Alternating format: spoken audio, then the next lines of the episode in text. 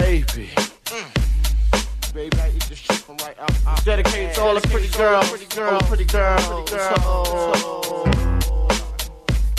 All the pretty girls in the world, and the ugly girls too. Cause to me you pretty anyway, baby.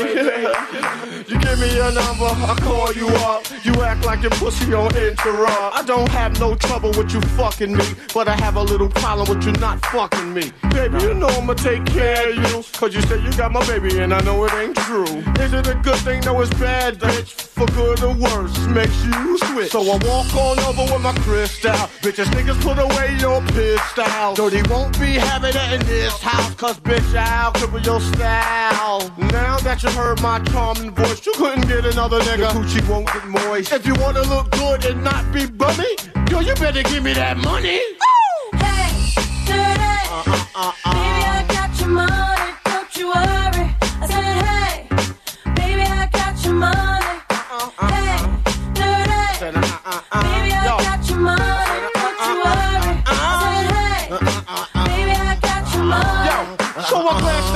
at me. I whispered in the air, you wanna be with me? You wanna look pretty though in my video. Oh, dirty on the hat, and I let you all know. Just dance if you caught up in the Holy Ghost trance. If you stop, I'ma put them killer ants in your pants. I'm the ODB, as you can see. FBI, don't you be watching me. I don't want no problems, cause I put you down in the ground where you cannot be found. I'm just dirt dog trying to make somebody. So give me my streaks and give me my honey. Radios play this all day, every day. Recognize I'm a fool and you love me.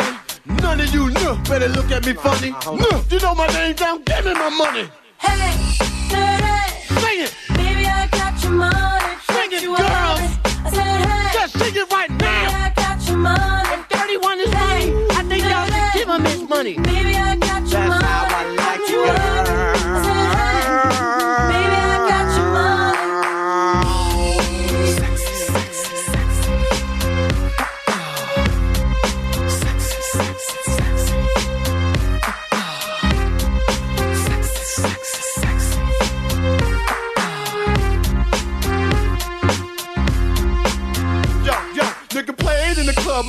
this all night. Bitches put your ass out, let me hold it tight. You're looking at my wrist saying, this so nice. The price, bitch, is diamond shining disco line. You better help me solve my problem. I'ma get this money and rob them. Lucky dog when I won the lotto. Ran up on my car, I'm carrying Rollo. But hold on, you can call me dirty. And then lift up your skirt. And you want some of this dirty? God made dirt and dirt bust your ass. Stop annoying me, yeah, play my music loud. And take the back to no dirty to move the crowd. And say he had his dick in his mouth. Eddie Murphy taught me that back of the But house. give me my money.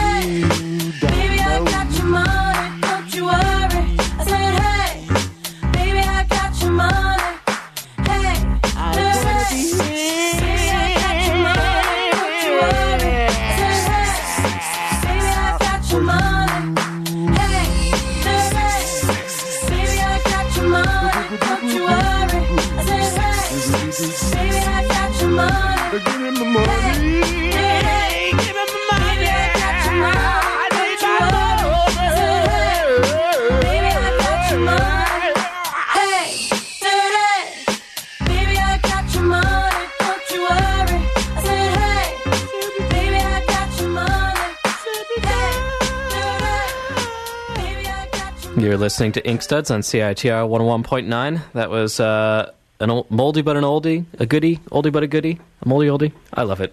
Old Dirty Bastard. Um, once known as Little Baby Jesus and uh, Old Dirt McGirt. Is that all the names? I think there's more, There's more. but I'm I don't know offhand. Those three for sure. Um, my guest today is Jason T. Miles. Um, I guess uh, I, I want to kind of describe. You, you're not just a cartoonist. I mean, you're a cartoonist. Y- You do some uh, some writing on comics as well. And A little bit, yeah. uh, starting to do more. I hope. hopefully. I hope it's uh, a matter of time. You're uh, are you officially part of the comics comics crew now? I I don't know. I, I guess I know that uh, the the three main guys uh, asked uh, three other guys to participate, and uh, and so I've you know I wrote a short, a brief piece about the first comic I really remember reading, and I have um, a couple other things in the works, but uh, I'm, I'm hoping to finish a piece on uh, Steve Ditko here pretty soon. Always a good topic. Yeah, he's he's one of my my favorites. He's, uh, there's always a different point of view on him, which I find interesting. There's Yeah. no definitive. Yeah, I hope, I, hope I, I have something to say that I haven't I haven't read about or heard elsewhere. So I I, I hope to be able to to add rather than to detract from the already like the glut of Ditko uh, information out there. Um, it, it is one thing I find fascinating about Ditko is that folks that are involved in studying Ditko and stuff, they all have completely different views and hold them in different regards. Yeah, And so I think you know, as as we see more writing coming out, um, it'll be fascinating to see how things kind of clash and contrast. And definitely. I, I love it. I, I love how I, I love with D- Ditko as a as not just a cartoonist, but a just an artist. You know, he's he's his work is so fascinating, and, and, and the stories about him definitely add to the mystique. But uh, you know, his work alone offers a lot of different point of views, and a lot of things to to look at, and he really. I find it interesting that you know comics being an interdisciplinary art form, uh, a lot of times when I read about them or even consider them myself, they seem very singular, you know, with the drawing or the writing or the characters or you know the what have you. But with him, it seems like he really uh, he's almost a cipher at this point, and you can find all sorts of. I mean, the, the word there's such a depth to it. I mean, he might be drawing Speedball, or he might be or Chuck Norris. yeah, exactly. And, and he might be doing Mr. A or some anonymous Charlton comic, and it's just, you know, he's just really open for. Um, I think for he, he's a, he's a wonderful touchstone for comics and for the aesthetic and and, and the business as well.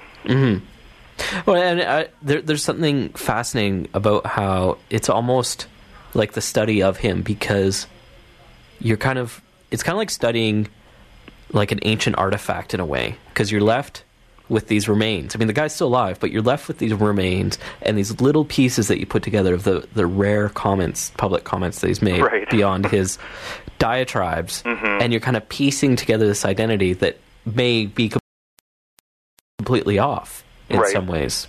Right. Well, yeah, and, and hearing all the stories about his his uh, involvement with fandom, and, and I mean that's what he, his current work is actually. A lot of it is uh, his reaction to to some perceived fandom that still does or does not exist, Yeah. and it's kind of fascinating and a little disconcerting that it's still a, a hot button issue for him. But when I was in San Diego this last year, I went to this. I was walking by a table, and there's this art dealer, and he had a, a whole notebook full of postcards and ephemera, ephemera from cartoonists, and he had a couple postcards from Ditko to various people, and it was. Uh, they were really fascinating because they were just these blank cards, and on one side he had drawn a character like the Blue Beetle, and then on the other side he would say something like, "Thank you for your letter. I don't have time to answer your questions. Good day."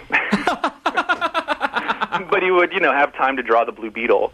Yeah. and uh, they were just fantastic. But it was really, really fascinating. So Uh, I almost don't think it's a matter of the time to answer the question, or maybe the willingness to answer the question. Sure, sure. Well, he's almost to me, he's almost like a a Peter Parker or Spider Man. I mean, he's got this. It's almost like he has this other identity uh, that that he's trying to conceal from everybody. And he's yeah, he's a fascinating guy. He he probably you know goes home and watches football and eats Cheetos, and Yeah.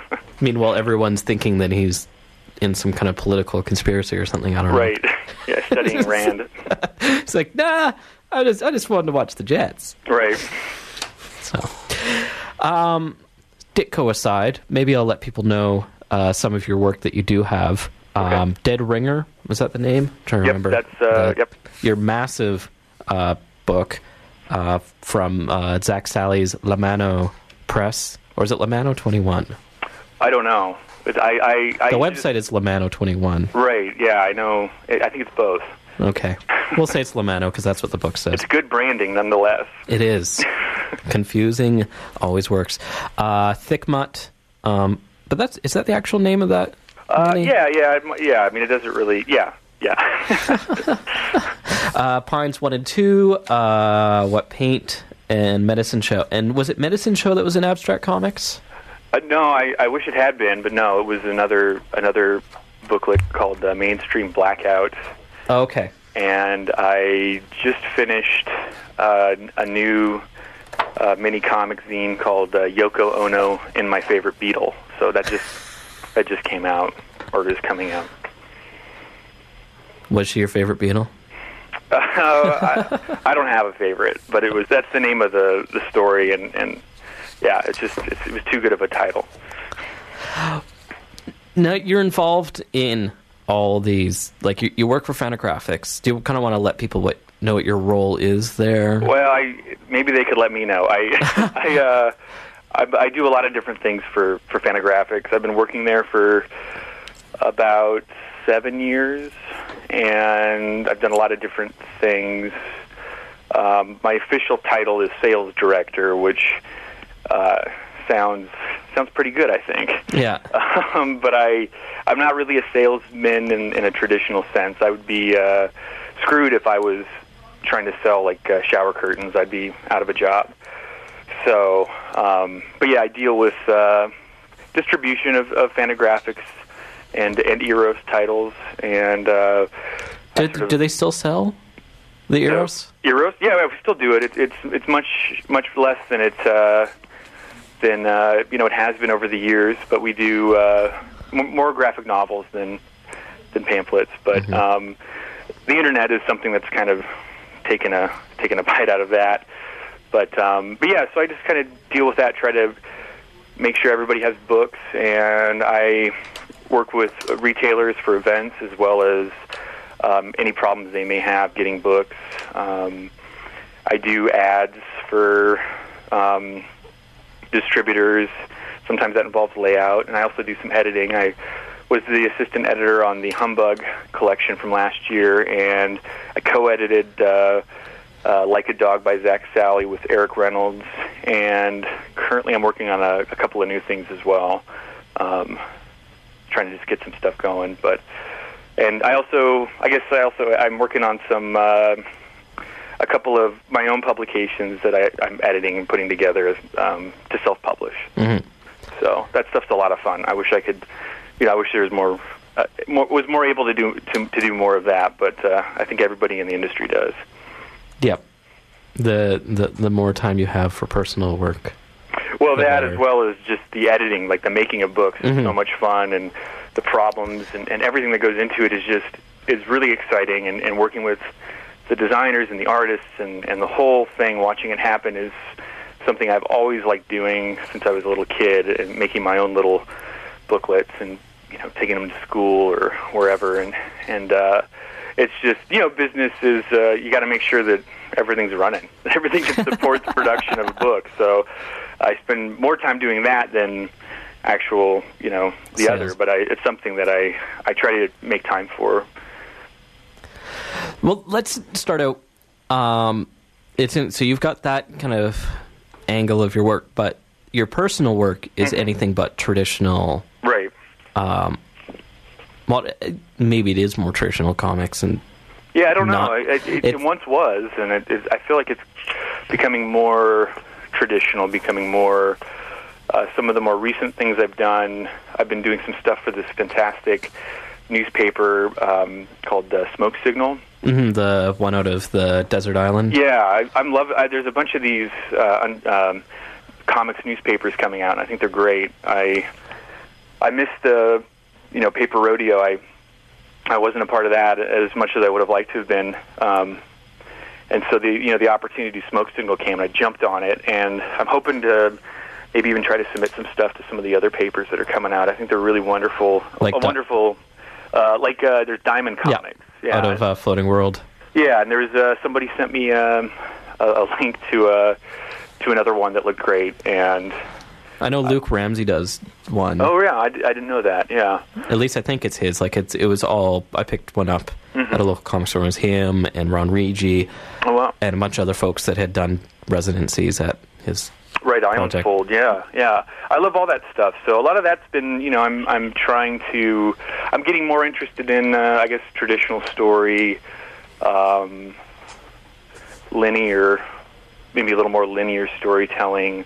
I I, I was doing work like that um, several years ago. I did uh, a mini comic about a, I think, 45 page mini comic called Airdrome, and that was very linear. Uh, and I did some other stuff, but I, I I reached a point where I couldn't do that work anymore. It was too. Uh, I don't know. There's something about that kind of work, like doing a a comic where it's characters and you're following them. I love all that stuff. You know, I grew up on Love and Rockets and Frank by Jim Woodring, and and I I just I enjoy reading that stuff tremendously. I love Tintin. Um, you know, all, all those things where you're with the characters, character driven, and but I, I kind of, you know, a lot of that stuff you kind of have to be this like retarded god. You know, you have to, you know, it's like you you have this neighborhood that you're sort of looming over, and and you need to have kind of, I think, uh, I think it helps to have a vision or a sensibility. And I don't know, I reached a point in my my personal life where uh, it, my sensibilities or things that I knew, the things that I understood about life were just you know kind of bullshit, and that I I was you know was I wasn't helping anyone or myself, so I kind of um, I needed sort of an abrupt change, and uh, I. I started to, you know, I, I started to think a lot about comics and art and how a lot of, in comics in particular, I feel like a lot of, a lot of the greats, they they report what they know, and they, you know, they they offer all sorts of wisdom, and I think that's, a, you know, in some ways that's the job of the cartoonist in a, in a traditional way. You know, if you look at it, cartoonist is sort of the guy in the corner, the person on the corner, just like kind of shouting, like, you know, the sky is falling. and uh, I mean, I think that's a, a, a, a, a good role. But uh, for me at the time, I just I. Uh, you know, a couple, you know, several years back, I just I couldn't do that anymore. I, I I realized that what I knew was just killing me and hurting other people, and so I, I just I stopped. I was like, I don't know anything, and I don't want to. You know, I don't have a. Uh, I don't have things that I necessarily want to impart, and so. You know, like you know, I don't, I don't. I read like some Robert Crumb. I read a Robert Crumb comic recently. He was talking about this old refrigerator, I mean, it was a fascinating read, but it was like you know, or about his old '78s or Harvey Pekar, or, you know, talking about this stuff, or uh, some of Dan Clowes's work comes to mind, where he's sort of you know, talking about people he hates or people he loves, and I just, for me, it turned, comics and just making art uh, became more about uh, trying to figure out what's going on. Yeah. Um, I still had the desire to make stuff, but it was, you know, an attempt to try to understand the world as well as myself. Um, and a lot of that, I, I should mention, I think, was inspired by um, uh, interview. I think I think it was an interview I read with John Cassavetes when uh, uh, they were asking about a film he made called Faces, and it was a film about these Hollywood producers and why would he, why on earth would he make a movie about these guys? And he replied, well, he he found himself after his first film, he found himself really upset by these kinds of people because they're getting in the way of him making what he wanted to make. And he, you know, was saying, I, I hated these people. I just wanted to kill them. I thought they were horrible. And you know, then all of a sudden you realize, like, well, wait a second. Like my work, like his work, as he said, was about love. And and he so he decided to try to make a film to to to understand these guys, not to hate them anymore, but to understand them. And I I read that at an impressionable time, and I thought, well, I'm going to do comics like that. And and what's happened has happened. I don't know. I mean, Well, what are you trying to understand through your comics then? well, I just I just try to understand uh, myself, try to try to organize my experience, and try to to I think for you know I think art making is uh, whether we're aware of it or not uh, is a way that we organize our experience, however messy, however um, controlled, and I just became okay with making very messy uh, stuff and sort of trying to you know purport that.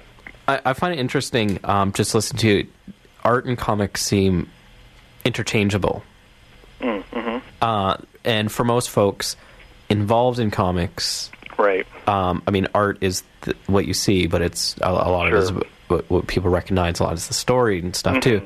Um, do you find with your works, you're trying to create an artwork that utilizes comics, but it's focus on being a piece of art? Uh, that's a good question. I I spent uh, I've spent a fair amount of time uh, agonizing over you know whether I'm a like a painter who draws comics or a cartoonist who paints or something. Uh, I don't. Uh, I just consider myself a cartoonist. This is what I do. Uh, this is what I'm interested by. Um, I do find myself becoming less and less interested in just drawing. Uh, I mean, comics are kind of.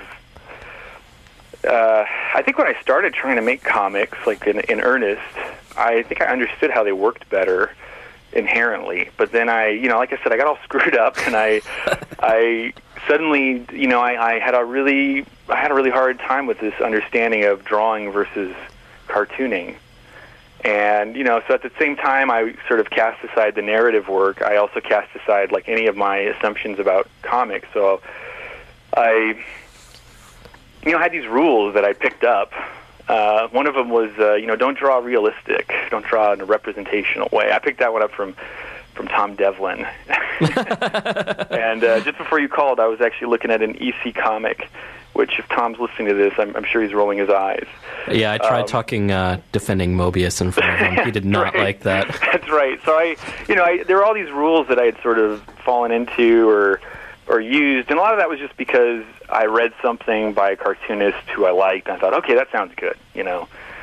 So I just sort of cast all that aside, and you know, a lot of I think what I've been trying to do for myself, and it's fine that nobody else sees this in the work, but I've been, uh, you know, trying to understand drawing versus cartooning more.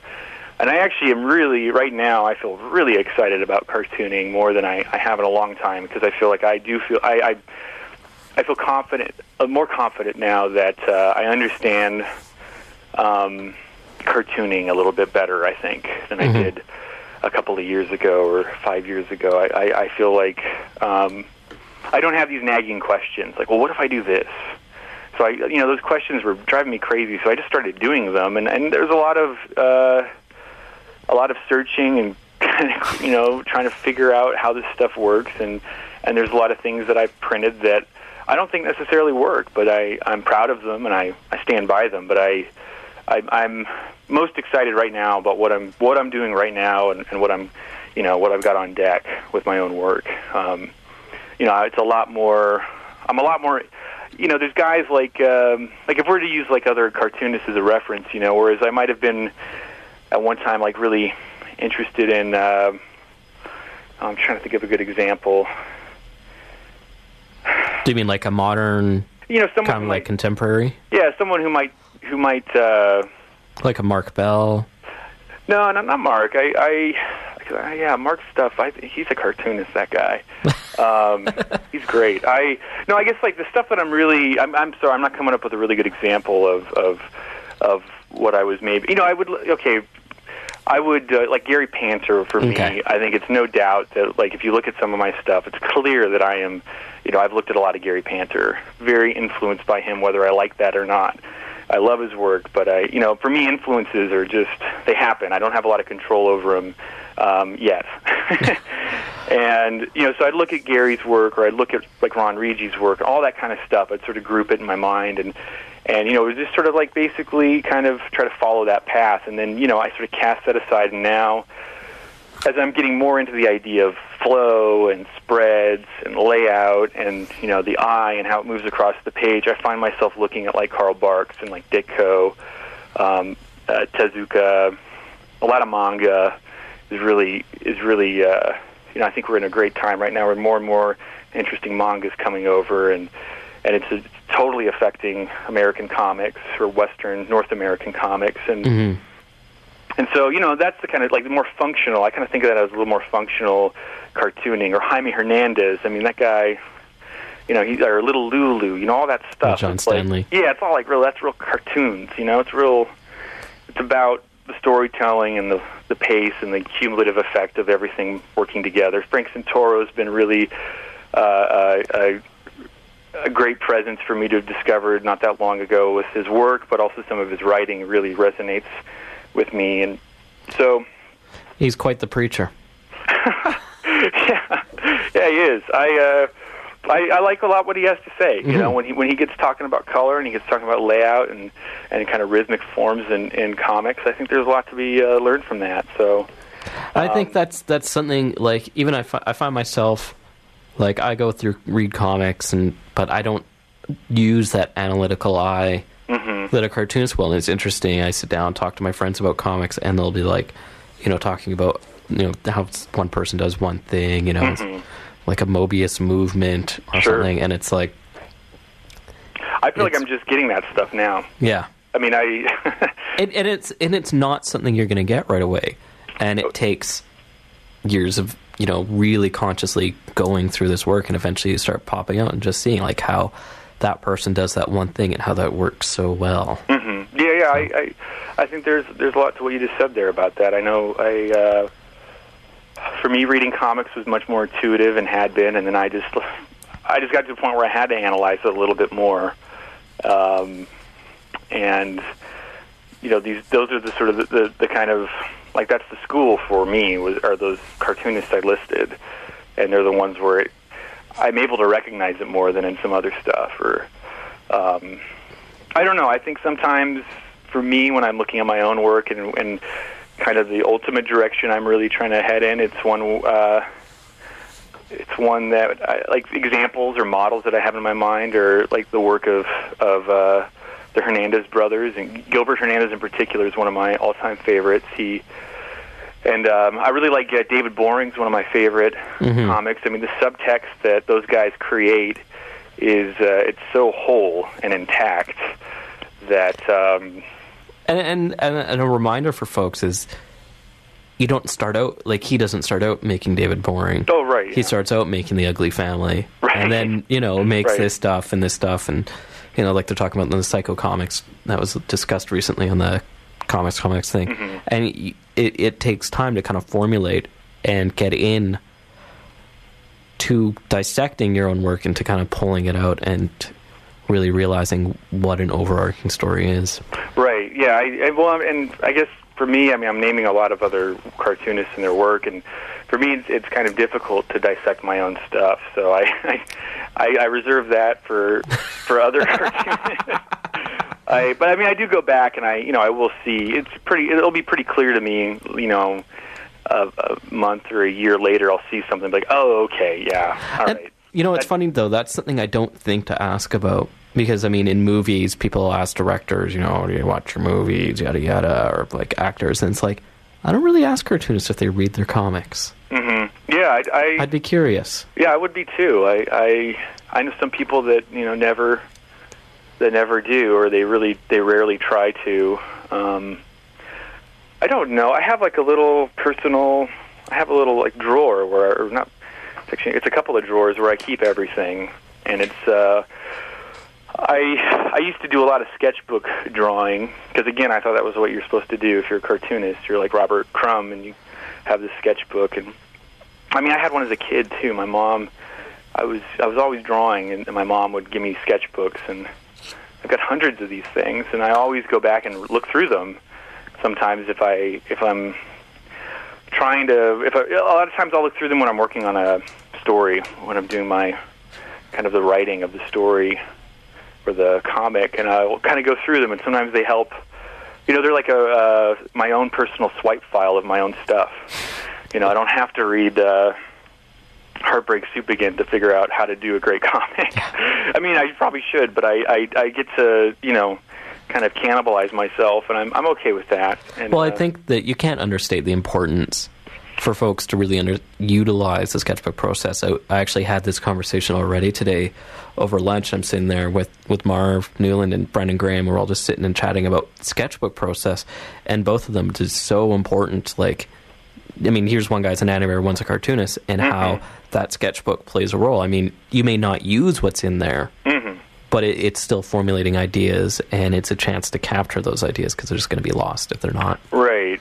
Yeah, I, that's interesting. I yeah, I, I agree with that. I I don't. I know that uh, for me, drawing in a sketchbook is over the last uh, two years has really changed. I don't uh, I don't do it as much, and I, I actually don't miss it because I'm I for me I. Uh, I'll bring up our friend Tom Devlin. Uh, he, I remember, I, I had the chance to work with Tom uh, years ago, and so I, you know, we talk or whatever. And it was he's an interesting guy and a wonderful closet cartoonist. Um, he, but I remember he would liken a sketchbook to playing air guitar, and I thought that was.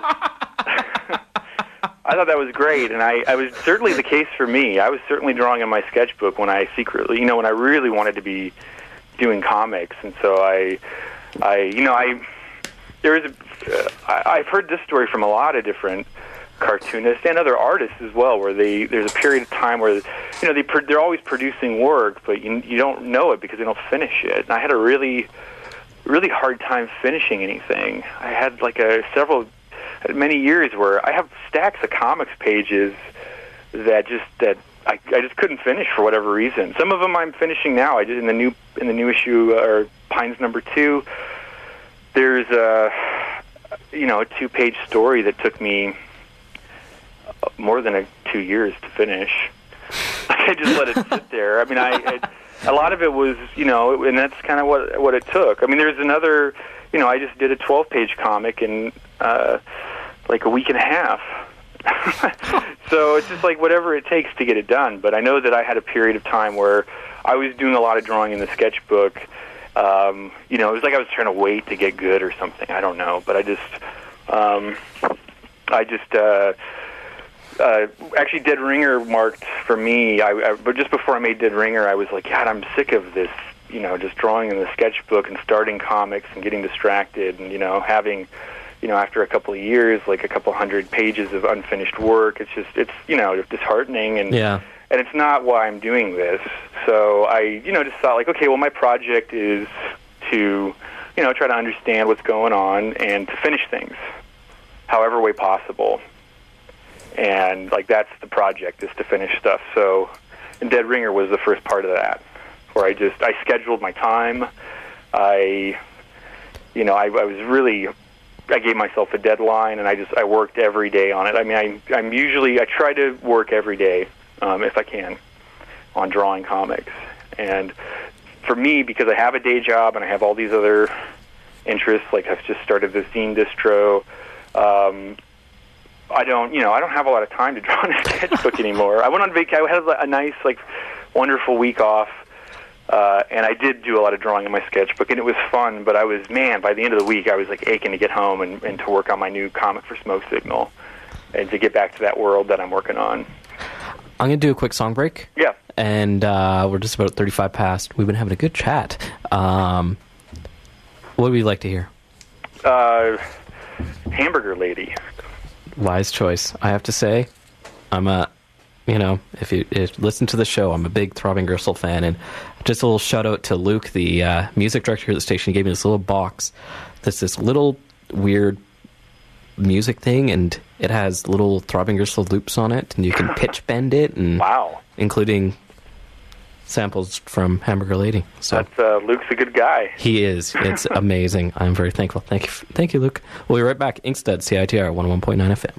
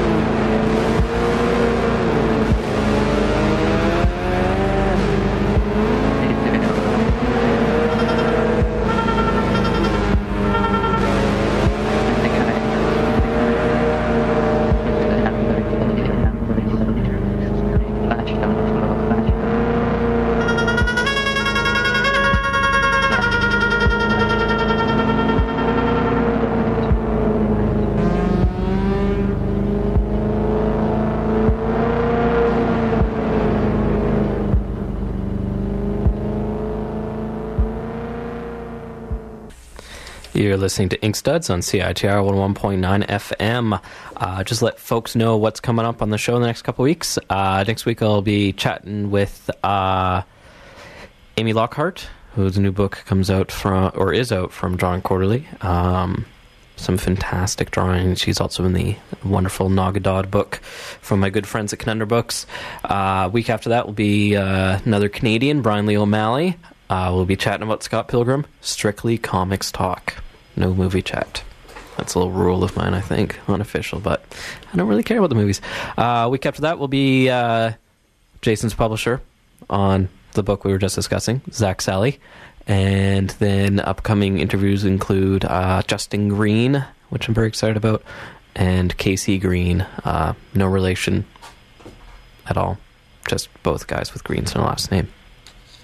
I don't know why they're both happening in February, but it's happening. How you doing, Jason? I'm doing good. Good. Um, now we were chatting about Dead Ringer. Now I'm curious, what's the printing process on it? Uh, the the printing process was well, Zak printed it. Zak printed the whole thing. On his uh, archaic printing yeah, press? he's got an old AB Dick press from I believe the 50s, and, and the name of the press is Maisie after John P.'s cat. Aww. And uh, I've been, uh, yeah, the Zak, the printing process. Yeah, he, you know, hi- his whole thing is wanting to print all this stuff up by hand, but uh, you know, it's not like using a Xerox. It's a No. more involved. And I've, I've, I've done, a, I did a print with. Um, with my friend and, and very good artist named Tony Rempel, we did a, a print on Zak's press um, a couple of years ago. So I, I watched this thing in action, and yeah, the he, you know, you got to get. It, it's pretty.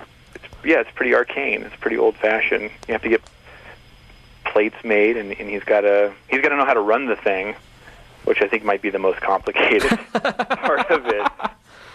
Um, it's not. It's. I mean, yeah, it's not. It's not a Xerox machine. Or, It's the the blacks you get are quite amazing. We're looking through with a friend today, and it's just like quite Yeah. stunning. Yeah. So it's it's really nice, like especially in a day and age where, and we're gonna talk about zines where you see a lot of zines where it's like stuff people use laser printers, and Right. you can tell when someone uses a laser printer. Right. I'm Yeah. I'm, I'm telling you, people, work on your resolution.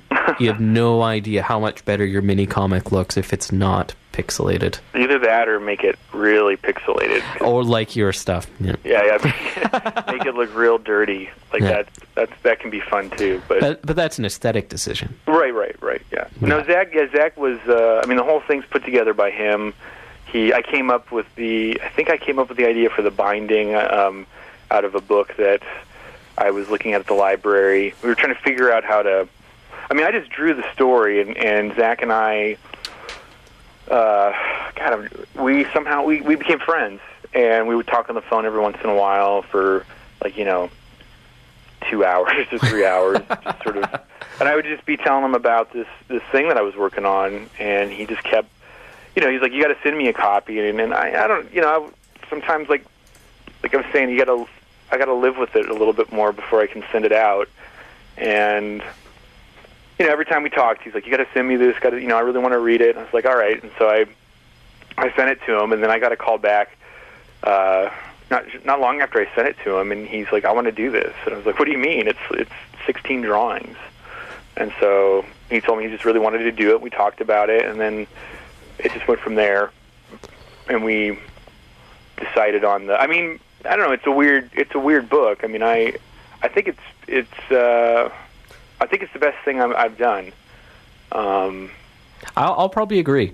Looking Yeah. through your work, like it's it's by far the most strongest and Mm-hmm. complete work, and I, I'm really fascinated by. And I don't want to give too much for the story for folks to actually because you should go out and check it out. But your camera angle, I guess for lack of a better term, is really unique in how you work the visuals all together. Because I mean, Right. it's you've got metaphorical visuals, you've got mm-hmm. literal visuals, and they all kind of work and meld. And That's, I'm happy to hear you say that. Yeah, I, yeah, it was. It, it's one of those things where I don't. I, I think all the best stuff I've done, or the thing that not, not best is a weird word. I think all the things I'm the most happy with, or the proudest of, they all kind of poured out of me. I'm. I am a compulsive drawer, and I, I feel like I'm becoming a compulsive comic maker now more than a drawer. And it, what that means is that not everything's going to be great or it's not going to be i'm not going to be happy with it. Mm-hmm. Um, because it's just i it's just this kind of ingrained you know kind of graphomania or something. I just have to be doing it all the time. And so but there's yeah there's a couple of things i've done where they I, they're all the things that i'm i'm kind of the most happy with. I've gotten the best reaction from. I've learned the most from doing. And they all when i think back on the process of making them i, I can barely remember it i barely remember making dead ringer and this this new yoko zine i just did uh, I barely remember making it, um, and I'm really, really proud of it. Same with I thought Wet Paint, even though it's not like really a comic, it's definitely has a cartoonist sensibility, and same with that. And my my very first thing, the Airdrome, I that was the same thing. I mean, I I did like I don't know how I, it's like 45 pages I did in like a month, it just uh, I'm still proud of that book, even though it's pretty rough. Uh, it, it's not very polished, but it's I think it reads well. So. have you ever been? Have you ever read Jason McLean stuff? Oh yeah, yeah. I've seen his work. Uh, I was aware of it. I've been aware of it for quite a while. I used to see some of that stuff via Marc Bell. Mm-hmm. Um, yeah, definitely. I, I like his stuff. Um, It just feels analogous. mm, yeah, yeah, sure, sure. I, I, I, yeah, I just got into you know Dead Ringer. Some of the stuff I remember. I mean, there is a there is like a literal or like a real thing that that that propelled that story. Um, but I didn't, you know, I didn't want to get bogged down with that. I sort of just wanted to channel it because I couldn't shake it. I couldn't shake what, what. Uh, I mean, I'm, I'm not trying to be a tease or anything. No, but it was. Uh, it it it. And I, but anyway, I just used that energy and and sort of ruminated on it and just let it kind of go. And it sort of yeah, it sort of reminds me in some ways of some of the, um, you know, those great zines coming out of uh, um, Canada. Mhm. You know, the the like the Nog A Dod stuff where you see them all kind of riffing and and there's all these echoes and it's all it's all funny and all really exciting, but and, and, and you know it's also kind of poetic with all that stuff how it works. I mean, like the structure of it's poetic and that it's it's like there's a kind of a, a drawing alliteration going on, and I, I saw I remember seeing kind of a potential the potential of that being in a a more a different context like Dead Ringer, which I kind of Dead Ringer for me um, some really at, at at one time like the work of uh, uh, like Binky Brown, uh, uh, Justin Green, and Jim Woodring's uh, stories from Jim, the or the first volume, where Mhm. sort of these, these oblique autobiographical stories dense. are really inspiring to me, and I, I kind of in my own mind, I don't. I would, you know, I, I I'm almost I'm, I'm hesitant to say this, but I I sort of feel like Dead Ringers. It's in that lineage. Well, I mean, there's a definite linkage between the two. I know. Yeah, I mean that stuff. It feels so important Jim to me a- that it's. I kind of. I, I don't know if it matches it or not, or if it's if it's if if it can keep good company with with the, the amazing work of those guys. But it's definitely what what was making me feel like okay, it's cool that I do this. And Zak as well. Zak's work, I should say too, was Yeah. also And I should say, when I referenced Jason McLean, it wasn't towards that particular work. It was actually towards the Right, wet right. paint and Oh right. Oh okay. Good. Yeah, that makes sense. Yeah. like, yeah, Robin, okay. Making connections. Yeah, and that's something like uh, I've talked to to Frank Santoro about is like you. It, it's really interesting to see this linkages and you know comics have their own literary tradition. I think it's really important to acknowledge that and go here is my part in that literary tradition. hmm Yeah, I think so. I think that's okay to do. Um, I mean, there's a kind of an arrogance to it, but I also think it's that that's okay. It's not not necessarily. I don't think so. I don't think it's arrogant to go No. at all. I, I mean, there's a part of me I'd love to take another stab at it, Mhm. uh, um, but I don't know. I, I, I know one of the the shining like one of the traditions out there. Actually, it's not really. I don't know if it's a tradition or not, but uh, the uh, Justin Green's "We Fellow Travelers" I think is one of the greatest comics of all time. It's uh, oblique slapstick. It's just amazing. Um, and I I know for me, I, I I would love to try to plant a flag next to that. It's uh, and then just that that tradition is I think really ripe. But uh, but yeah, I guess back to that the whole printing stuff. Uh, you know, I think I think what's interesting about Dead Ringer now to me is I mean even just in the short time it's been out is that it's um, as far as the printing goes is, it, is how different it looks from photocopies. At, Mhm. at one time, I think it looked like I think when it came out actually I remember I was doing a lot of photocopying, like mocking it up and sending it to Zak back and forth. And it, you know, when the final book came out, it didn't seem that different. But I mean, just within the last couple of years, with with whatever's going on in Xeroxing and all that stuff, like it's it looks totally different now, yeah. and it's it's kind of fascinating to me. And and um, Now I'm going to change topic completely because we don't have a lot of time. Well, not completely. Speaking of Xeroxing, right, Profanity Hill. right. That's that's seg- segue. Um, yeah, Profanity Hill. It's uh, I just started it. It's a it's a, a blog, and uh, um, I still I don't know. Maybe it's lame, but I still have a hard time with the word blog and the idea of one. But it's uh, you know they're good. They can be. Um, I, hope, they are. I don't know. I there's there's so much stuff I'm seeing on the internet lately that that uh, I mean I'm, I don't consider myself a luddite, but I definitely have been scaling back my interaction. Um, you know, it's just anyway. and you know what? I really appreciate it. I love people when I, when I work in the show, folks. I have to communicate by phone. It is so much easier. Yeah. no oh, idea. Yeah, yeah I, like- I, the phone, the phone's pretty good, you know, and, and, and writing a letter or making a zine or a comic is a, is a great way to It weeds out a lot of bullshit.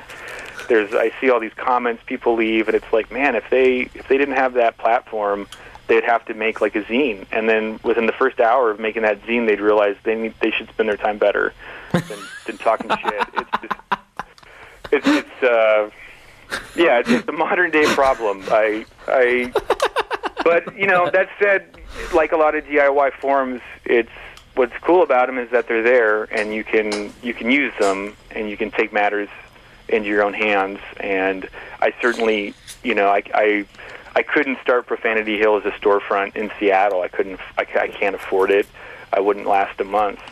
But uh, this way i can do it you know and i feel like there's a need for it. And um growing up, you know, I guess my spiel is like growing up in the '90s in Seattle. Um, I left in uh, '97, and um, but when I was growing up here, it was really exciting. You know, there was a lot of stuff happening here, and uh, And I'm in Vancouver, so right, yeah, so you're you're familiar. Yeah. I mean, most people are. I mean, it was really, you know, Seattle was like on the tip of the tongue, and there were a lot of zines from all over the world and, and coming here as well as music, and it was really great and exciting, and people danced and at shows, um, and it was like you know it was really it was really cool. I would cut class and go down to this place called Fallout, and I would get weird comics and zines and, and records. And you know, there's another place. There's a bunch of places. Go to Tower Records, and you could get you know, Cometbus, or you could you know, there was zines there. And so I moved back to Seattle, you know, several years ago, and and when and right when I moved back, like the last kind of place like that was a place called Confounded Books, and I think it was in the first year or two of being here, he had to close, and just slowly over time, I've seen just this erosion of that kind of stuff in Seattle, or and, and which isn't to say I don't think I think people are still making stuff, but there's just not a and it might be that way a lot in other places as well. I I don't know. I live here, and and so you know, re- the more I've been making my own zines and comics, and I you know I and, and doing gallery type shows, I sort of I just got tired of hearing myself complaining about the fact that I, I'm in more gallery shows outside of Seattle than in Seattle, and like I think I've done two or three, and I've done like dozens outside of Seattle. Yeah. And same with zines. Like I send zine my stuff to like places in L.A. and New York and Texas and Chicago and Portland, and it's like, what is going on? and so I, I, I mean, I have set up some stuff here. I mean, there's been some, you know, there's a couple of people out there at a couple of bookstores that are, you know, interested in this stuff. I think it's a Northwesterner thing. yeah, I don't. You know, I don't doubt it. I'm trying really hard not to like get down on my town, um, because what is cool though. I mean, the cool thing about there not being a lot of stuff going on, or at least my perception of that, is that there's a lot of room to do your thing, and you're not kind of It's not cliquey.